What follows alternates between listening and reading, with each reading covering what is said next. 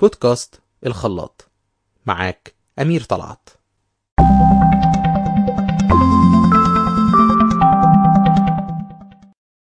اتكلمنا في الحلقتين اللي فاتوا عن دعاء السكينة واتكلمنا عن جزء السكينة وجزء الشجاعة. والنهاردة حلقتنا في بودكاست الخلاط هتكون عن تالت كلمة بنطلبها في دعاء السكينة وهي الحكمة. لما اتكلمنا عن السكينة حكينا عن محدوديتي وإني مقدرش أعمل كل حاجة واحتياجي إن أفتكر إني مجرد بني آدم مش إله. أنا محدود أنا إنسان أنا محتاج الله علشان أرجع تاني لصورتي الأصلية اللي اتخلقت عليها بدل محاولات التأليه أثناء ما بسيطر على كل التفاصيل. واتكلمنا عن الشجاعة وإن البدايات مهمة لكن الأهم هنبتديها إزاي؟ واتفقنا إن الحماسة بتخليني أبدأ بسرعة وأنتهي بسرعة لكن الشجاعة بتفكرني بدوري وإني لازم أستحمل الصعوبات وإن الموضوع يستاهل التعب. لو كان في أي حلقة فاتتك أشجعك ترجع لها على بودكاست الخلاط وتسمعها. والنهاردة هنكمل كلام عن السكينة وعن الشجاعة لكن هنقف عند حتة الفرق اللي بينهم. إمتى أقول دي أقدر أغيرها ودي ما أقدرش؟ لو فاكر فيلم لا تراجع ولا استسلام في المشهد بتاع حزلقوم لما كان عنده مبدأ كده إنه استنى لما اسوق يمكن أطلع بعرف. وبصراحة المبدأ ده في حاجات لو طبقناه هيبقى صح. مش يمكن لما أحاول أغير الحتة المعينة دي ألاقيها نفعت. مش يمكن لما أجرب المهارة دي أكتشف إن عندي استعداد ليها فعلا وأكمل. بس لو تاخد بالك أنا بقول أمثلة ليها علاقة بيا أنا مش باللي قدامي. بمعنى إن أقدر أقول مش يمكن لما أخليه يتعلم الحاجة دي يبقى شاطر فيها. بس هو مش عايز ده. مش بيفكر حتى في الموضوع. بس أنا عايز أخليه يجرب وهو مش حابب حتى مجرد التجربة. وده من أهم الفروق اللي لازم نعرفها بين اللي أقدر أغيره واللي ما أقدرش.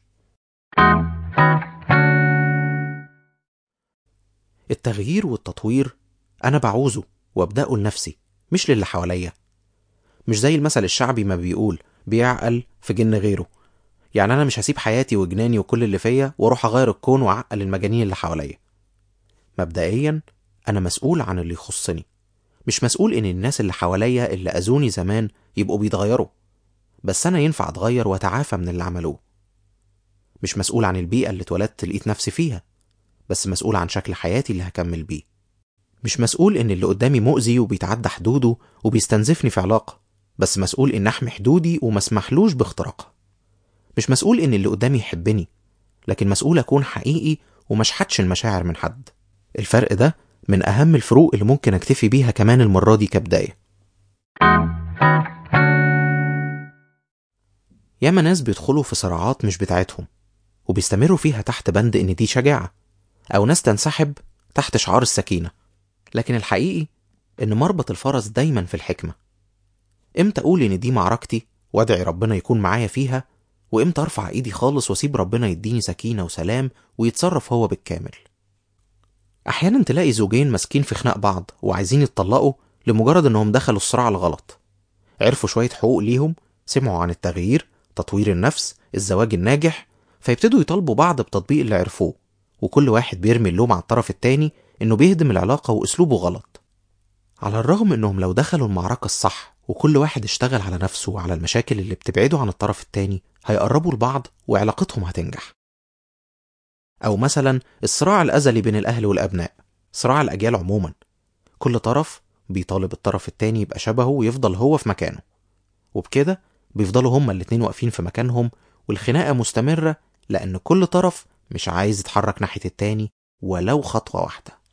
كتير من الناس اللي حصل لهم إيذاء بأي شكل من الأشكال بيفضلوا محصورين في الماضي مستنيين الطرف المؤذي هو اللي يتغير ويصلح عملته بالرغم من إنه ممكن ما يبقاش موجود دلوقت.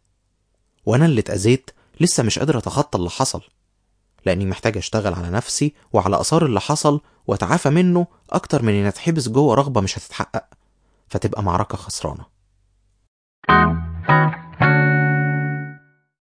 طلب الحكمة من ربنا من أهم الطلبات وترتيبه التالت في دعاء السكينة كأنه بيقول لنا ده الغلاف ومسك الختام. فلو انت عايز سكينة وشجاعة فما تنساش تطلب حكمة علشان تفرق بينهم.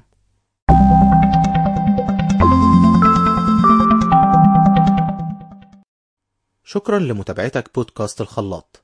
لو عجبتك الحلقة ما تترددش إنك تشارك بيها غيرك. وما تنساش تعمل like لصفحة الفيسبوك و follow ال account الإنستجرام ولأي application بتسمعني عليه دلوقت علشان توصلك كل الحلقات اللي جاية. ولغاية الحلقة اللي جاية بتمنى لك محاولة حياة ناجحة جوه الخلاط.